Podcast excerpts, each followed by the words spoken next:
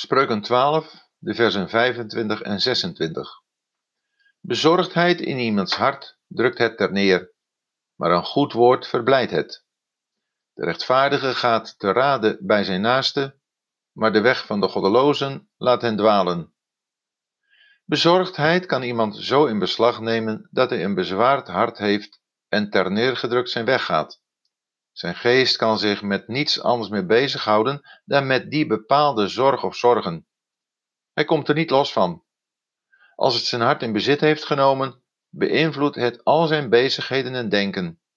Zijn vreugde is weg. De toekomst is somber.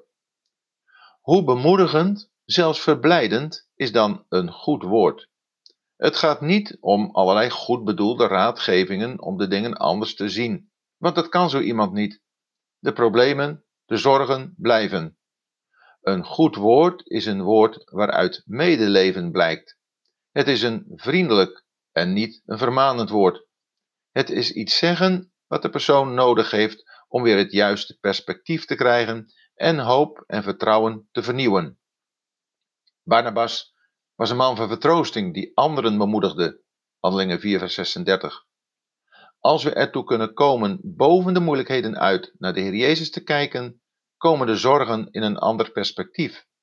We kunnen dan blij worden, dwars door de zorgen heen, omdat we dan Hem zien die heeft gezegd: Wees niet bezorgd. We mogen onze bezorgdheid op Hem werpen, want Hij zorgt voor ons. 1 Petrus 5, vers 7.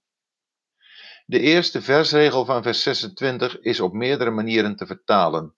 Een vertaling die recht doet aan de tegenstelling in de tweede versregel is: De rechtvaardige begeleidt zijn naaste juist. De goddelozen doen het tegendeel.